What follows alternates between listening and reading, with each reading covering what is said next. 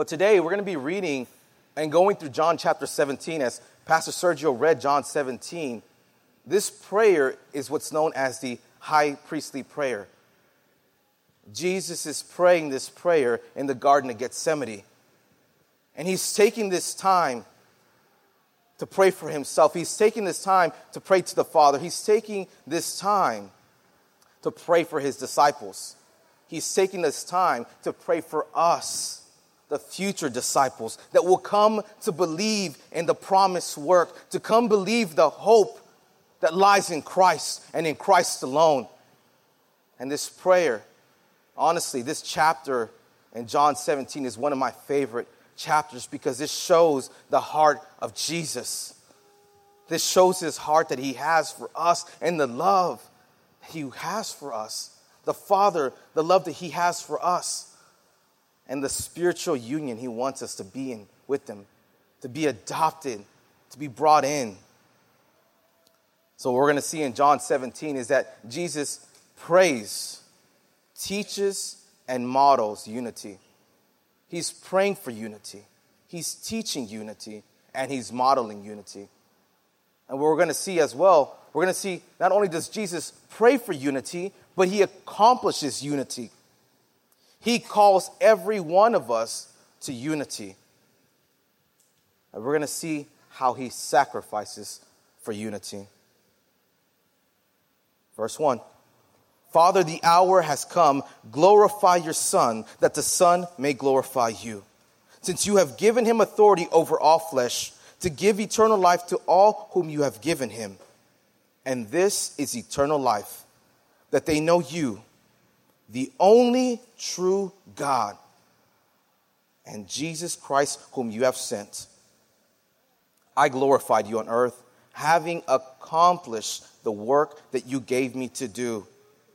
And now, Father, glorify me in your own presence with the glory that I had with you before the world existed.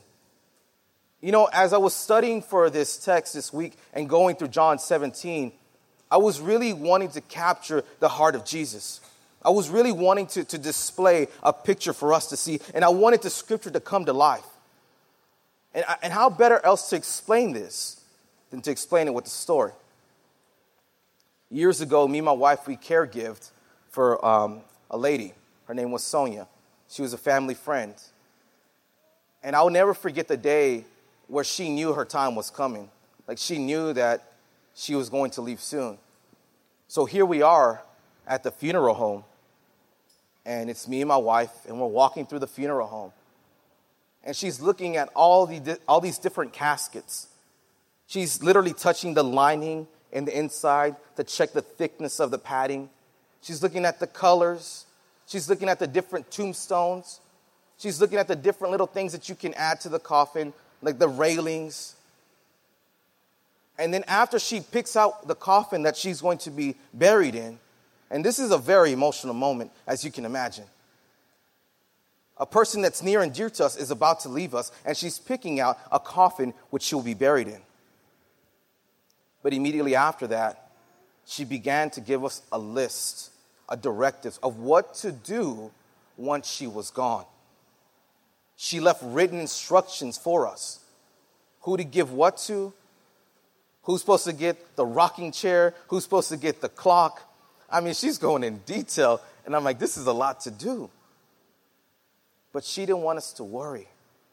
She didn't want to leave us a load of things to do after she was gone. She wanted us to know her heart of what her wishes were. John 17 captures the heart of our Savior. He's praying for unity. He's praying that we would be united with Him. We see early on off right now in the scripture that, that, that Jesus is praying for Himself. He says, Father, the hour has come.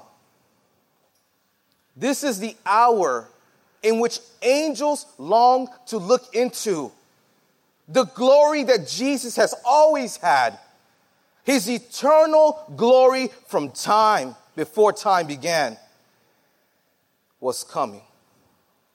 He was laying down his life. He was laying down his life and he was praying for unity. And you see this beautiful conversation that, that, that, that God the Son is having with God the Father. We see two people of the Trinity speaking. We see God the Son speaking to God the Father. You see a relationship of unity within the Godhead God the Father, God the Son, and God the Holy Spirit. And they're having, he's having a conversation with the Father. Father, the hour has come. Glorify your Son. The work that God, the Father, sent him to do was accomplished. We see that, that, that God will share his glory with no one. But yet we see God the Son receives glory because this is the truth that we hold that God the Father, God the Son, and God the Holy Spirit are three in one. And it's a divine mystery that we could barely understand. But the day that we're with them, we'll understand the fullness and the complexity of that all. I'm not going to act like I know how to explain that because I do not know. I'm a mere man. But I do know is this is that God will share his glory with no one. God the Son is submitted to the Father's will his entire life. And God the Father glorifies the Son. That's why Jesus says, And now, Father, glorify me in your own presence with the glory I had with you before the world existed.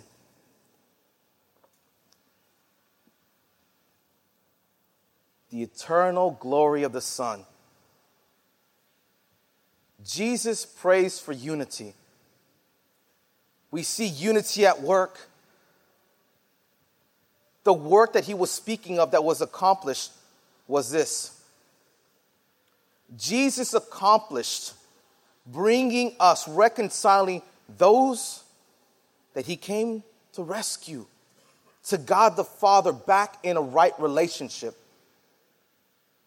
He came to rescue the lost, the broken, the outcasts. He came for the sick, not the righteous. And he comes to redeem us back into a right relationship. John 17 captures Jesus' work being accomplished. He accomplished it. He didn't leave us as orphans but he reconciles back us to God. And not only does he reconcile us back to God, but he also justifies us. He pays the legal requirement of the sin that entered in for us. It means we're in a legal right standing with God. The penalty was paid for you and me. But see, it's not just that, it also means adoption. Because what Jesus accomplishes is our adoption, that we're brought in. That we're, we're not just saved creatures, but that we're his dearly loved children. Man, dearly loved children. Imagine that. He sets us apart for holy use. Look at verse 19. And for their sake, I consecrate myself, that they also may be sanctified. Jesus is our high priest who makes this intercessory prayer, praying for unity, accomplishing unity, calling us to unity, and sacrificing for unity. And he says, I consecrate myself. His whole entire life was that of a holy, blameless life. And you know what he does? You know what he does? He says in 2 Corinthians 5:21 that he who knew no sin became sin for us so that we might become the righteousness of God. And I'm going to tell you something family, that is one of my most favorite scriptures in all the Bible to know that God the Father sees you and me as children, his own possession. He sees us as blameless. holy children, reconciled, restored, redeemed, renewed unto Him. He sees you as a daughter, He sees you as a son. This is the adoption that Jesus accomplished. He reconciled the wrong that Adam made in the Garden of Eden. Jesus makes right in the Garden of Gethsemane. Jesus is our high priest who perfectly obeyed. And I know, family, I, I, know we say that all the time, but let me tell you the power of knowing the gospel and asking the Holy Spirit to teach us the gospel daily. The gospel is a transforming work of God the Holy Spirit speaking to our hearts and transforming us from the inside out. If that same transforming power is the power that changed you and I to believe, why should we ever go away from it? It is the source, it is the life of every single follower, every single disciple. The moment we bring condemnation or we feel the weight of failure, of sin, we should be reminded by our identity in Jesus. Because what Jesus has accomplished, he accomplishes our unity, our spiritual union with God. And we can be reminded, man, you know what? I messed up. I did mess up. But Lord, I can confess my sin and I can repent of my sin. And I know you love me the same way. I'll be the first one to tell you it's easy to beat ourselves up. Am I right? Right? We hold ourselves hostage. I can't believe you did that again. I can't believe you fell for the same trick again, Howard. Man. And we beat ourselves up. And we start to think, you know what? This time, I'm going to be serious. I'm, I'm, I'm, I'm going to show God that, you know what? I'm, I'm, I'm, I'm going to stay on the straight and narrow. But you know what we do? We begin to trust in ourselves. It wasn't you that saved you, it was God's saving hand that saved you. It wasn't by blood. It wasn't you being born into a relationship with God because your family were believers. It wasn't by your flesh, by your own works. It wasn't by your will deciding to say, God, I want you now and I want to follow you now. But according to John chapter 1 verse 13, it was by God. If you have, let me, let me, put it to you like this. Let's, let's use a real life example. Who in here who in here, if I can just show of hands, chose the place to be born in? Nobody. Who in here chose the family to have? Nobody. Who in here chose to live in America? Nobody. We did not pick to be born when we were born. We did not pick where to be born and the family which we would be born into. Likewise, we have no power in ourselves. But when we cast ourselves upon the saving work of Jesus, to say, Lord, I need you to change me. I need you to give me a new heart. I need you to do the work that you said you accomplished. I need you to accomplish that in my life. And believe that, that it's already done. Because when he was on the cross, he said, It is finished. It's done. Jesus accomplishes unity by bringing us into the proper relationship with Him. And man, that's such a beautiful promise to know, family. It is. It truly, truly is. You know what that means for us on a daily basis? Is that the moment that we believe, do you remember the day that you were saved? Do you remember when your eyes, the scales came off your eyes? Do you remember when your heart pounded a little faster? Do you remember when you were broken over your sin and you realized how sinful you were? You can be reminded that God, in His love, already loved you and He forgave you by the blood that was shed on the cross through His Son. This is the accomplished work of our victorious King, who can say in chapter 16, verse 33, I have overcome the world. Our King is victorious. And he can say, I have overcome the world. He accomplished the work for you and I. Family, what I want y'all to leave here with today, if anything, if anything, is how Jesus prays for unity, how he accomplishes unity, how he calls us, every single believer, to unity, and how he sacrificed for this unity. He calls every one of us into unity. Go to verse 20. I do not ask for these only. He's speaking of the current disciples, but also for those. For those. Who are those right there? That's us. He's praying for us. He's praying for you and me. Those us are us. That's you and me, the future disciples who would believe upon the promise of Christ, the finished work that he accomplished on the cross. That's us. So, do you know what that means? This means that this prayer right now that he's praying is for you. These words right now are written for you and for me. Now, if that doesn't give you some kind of chills or something, that, man, that, that, that, that, that amazes me. Is that he had you in mind. He had you in mind when he wrote this.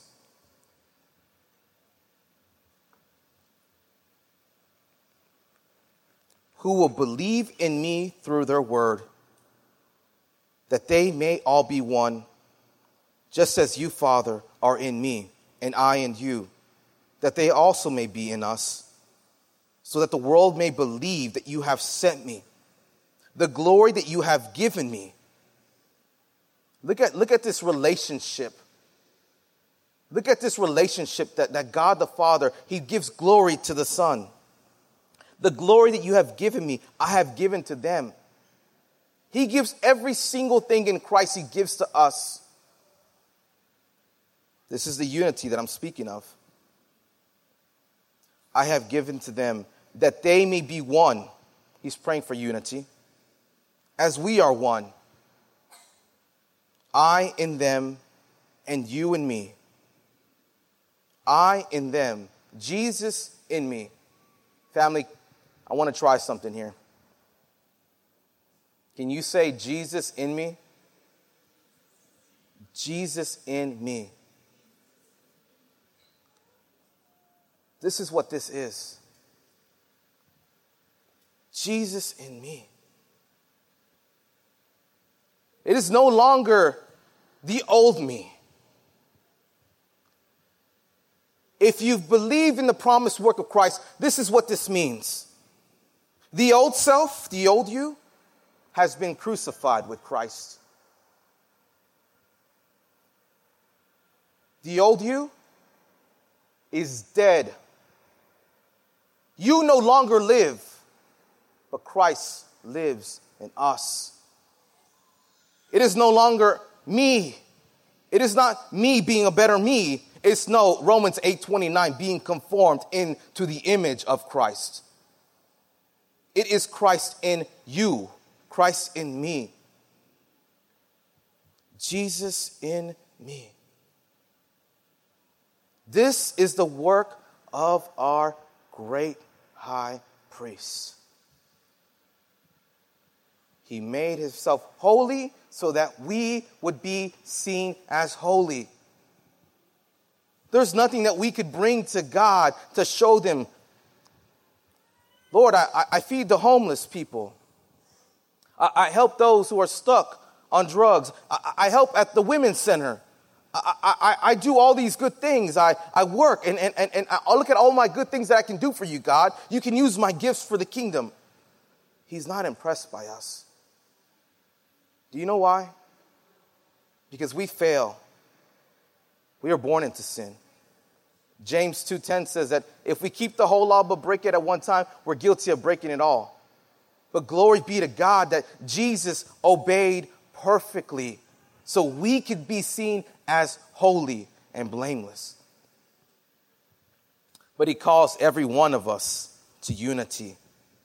I and them, and you and me, that they may become perfectly one. So that the world may know that you have sent me and loved them, even as you have loved me. God the Father loves us exactly the same way as he loves his son. Look at verse 26 to skip down a little bit. It's the last part of it. That the love with which you have loved me may be in them.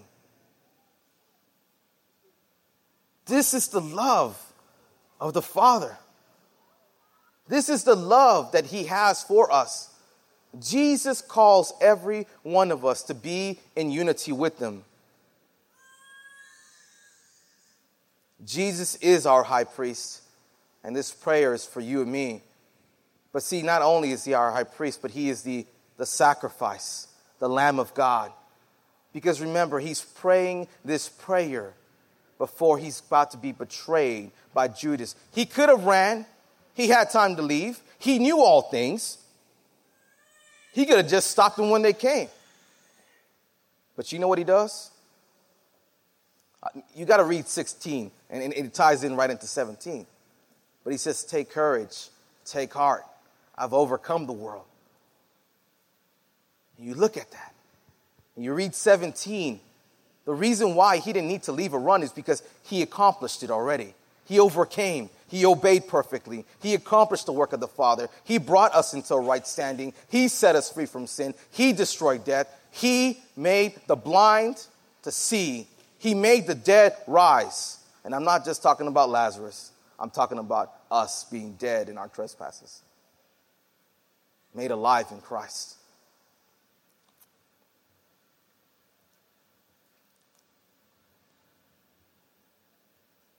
Turn with me to chapter, uh, well, just verse 13.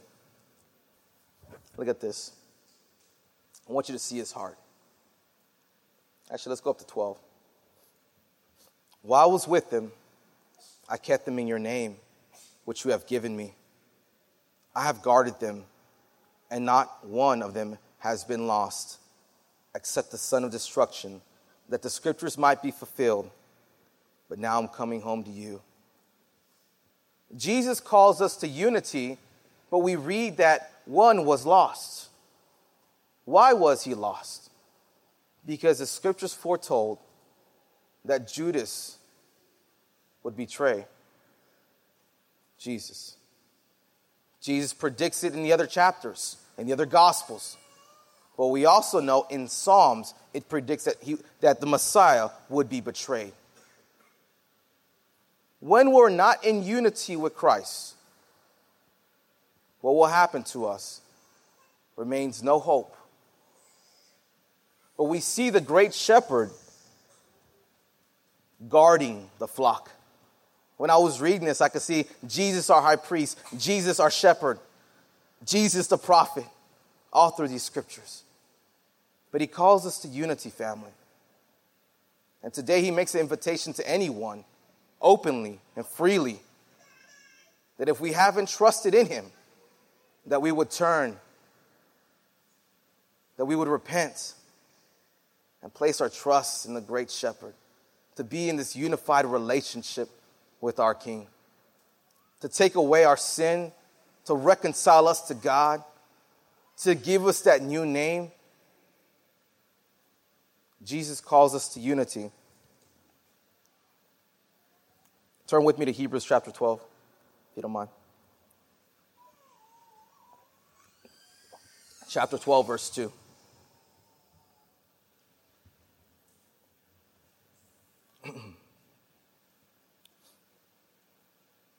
and this is what Hebrews chapter 12, verse 2 says. Looking to Jesus, the founder and perfecter of our faith who for the joy that was set before him endured the cross, despising the shame, and is seated at the right hand of the throne of God. Jesus, the founder and perfecter. Jesus prays for unity. Jesus accomplishes unity. Jesus calls us to unity. And now Jesus sacrifices for unity. And you know the way he did it? He did it with the joy that was set before him. He was going back to the Father. He was going back. But he did it because he sacrificed himself. He sacrificed himself for us. Not only does he pray for unity, but he dies believing unity.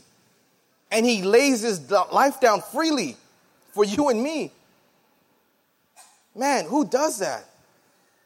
It says, while we were still sinners, while we were enemies. Would you die for your enemy? Uh, Brother Joe said it right. No, right. Who wants to die for our enemy? But you know what? That's what Jesus did for us. Man, if that doesn't like, man, blow up your mind, that's crazy. But that's crazy love. That's crazy hope that we have in Jesus. This is the eternal love that He's always had for us. This is the eternal love He placed upon you. He created you in your mother's womb. He knows the hairs that are on your head that He has them counted. He does. I don't have much to count anymore, you know. But at the end of the day, He knows us in the most profoundest, deepest ways. He knows your struggles, He knows your hurts, He knows your failures, and you know what? He still died for you then. So you don't got to clean up to say, you know what? I got to get my act together before I become a church goer. See, listen to me. Jesus wants you the way you are. Come as you are all you who are heavy laden and burdened, and I will give you rest. Come to him as you are. Jesus sacrifices his very life blood, his very life for unity. So we will be brought in. So we can come as we are because it's finished. And this is the hope we have. And Jesus our high priest. Jesus, the Lamb of God. Jesus, the eternal Son. Jesus, the King of Kings. Jesus, the Lord of Lords. Jesus. Just say with me Jesus. Jesus. Jesus. That sweet name, Jesus. The sweet King, loving King who came from heaven, from his throne on high for you and me. And it makes us sing how, how great thou art. How great thou art, Lord. If we can leave with anything today, family, is to know that Jesus prays, teaches, and models unity. And so I have a question.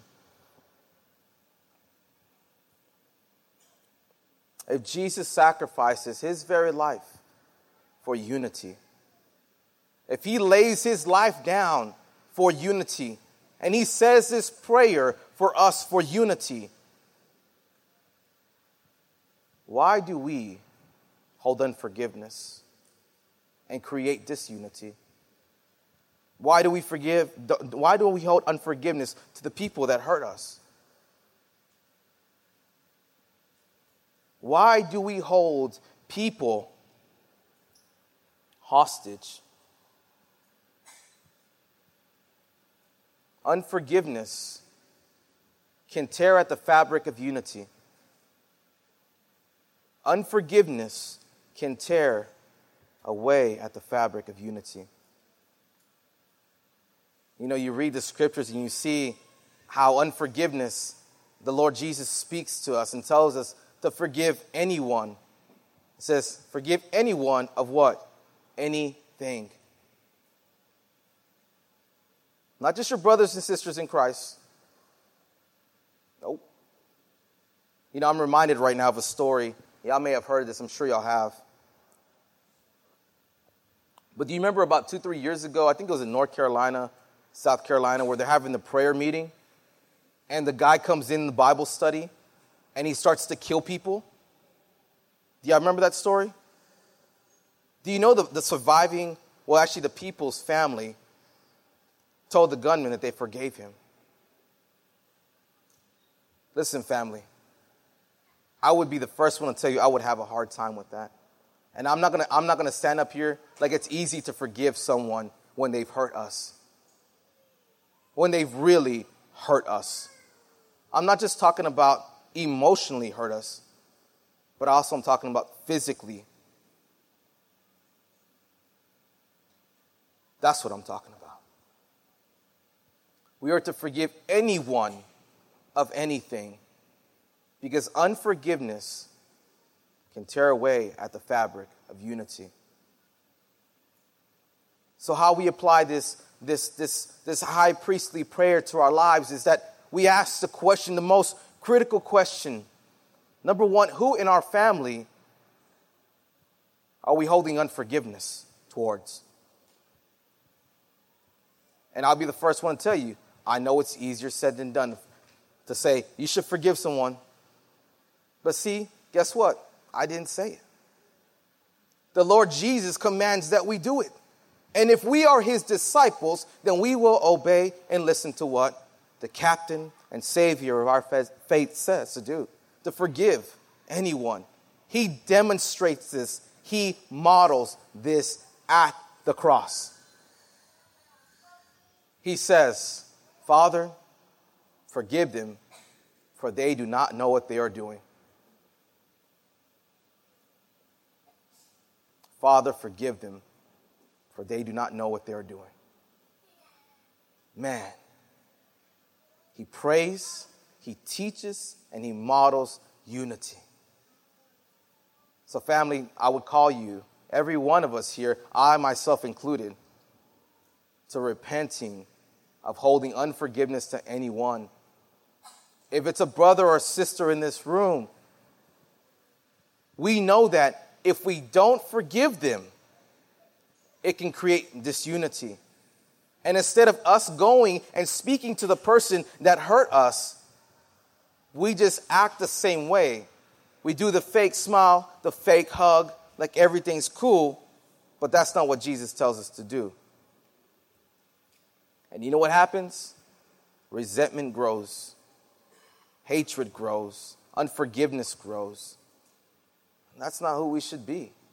The gospel liberates us to be able to share our hurts and to know and to say, hey, you know what, bro? Man, what you said the other day, man, it really hurt me. You know? And to be real. Or turn it around and be like, you know what, bro? Or sis, I've been holding unforgiveness toward you. And I just want to ask for your forgiveness. I'll share a quick story and I'm almost done. It was years ago that, that, that uh, I became very unsatisfied with uh, the way things happen in a church. And it was years ago. Is when I walked away and, I wanted to be a rebellious prodigal son. And the Lord brought me back. But what was interesting is I remember the pastor of that church, I remember my marriage was falling apart. And I remember holding so much unforgiveness toward that pastor because I felt like, man, like, like they send me they send me little pamphlets about the programs we're doing. They send me little envelopes for money. They, they send me all this other stuff, but they don't even call me. And I was hurt by it. I was really, really hurt. And I remember holding this unforgiveness. But when the Lord had brought me back, He showed me how arrogant, how prideful, how I was comparing myself to what God had said He had for me, but I wanted something else. See, I was the sinful one. I was blaming everyone, but I wasn't looking at me. And when the Lord brought me back and He restored me, He put it on my heart one day to call this pastor. And I called him. And I said, Pastor so and so, I'm not going to say his name. You know, I just want to let you know that um, I want to ask for your forgiveness. And so he was floored. He's like, Well, what did I, what, what happened? And I began to tell him the story. And you know what he, tell, he told me? He says, You know what? He's like, However, we failed you, I'm sorry. And he, he begins to repent and ask for forgiveness. And then what happened was this, this reconciliation began to happen. But see, if I wouldn't have made that phone call, if I wouldn't have reached out and been intentional of letting this person know my hurt, my pain, and what I was holding against them, I would have taken that for the rest of my life. Because unforgiveness tears at the fabric of unity. So, family, if there's anybody in this room, and I will take this time to say this if I, me, have hurt you or said something to hurt you, it was never my intention. And I would ask that if I've done anything to you, I have a very strong character, but that's the way I'm wired. And I'm learning, and the Lord is sanctifying me. And I would ask that you be patient with me and that you would forgive me if I've hurt you. And I want to take this time today as we go into reflection and repentance that before you leave, if there's anybody here that's hurt you, and it might have been something from six months ago, but let that go. Let it go. Not like the song, Let It Go, Let It Go, you know, but let it go. Let it go, for real. It tears at the fabric of unity. We were bought, we're not our own. So, family, I close with this. Don't let the sun go down today with unforgiveness in your heart. Let the light of the gospel liberate your hearts to be free from holding that unforgiveness because it will tear out the fabric of unity. Amen.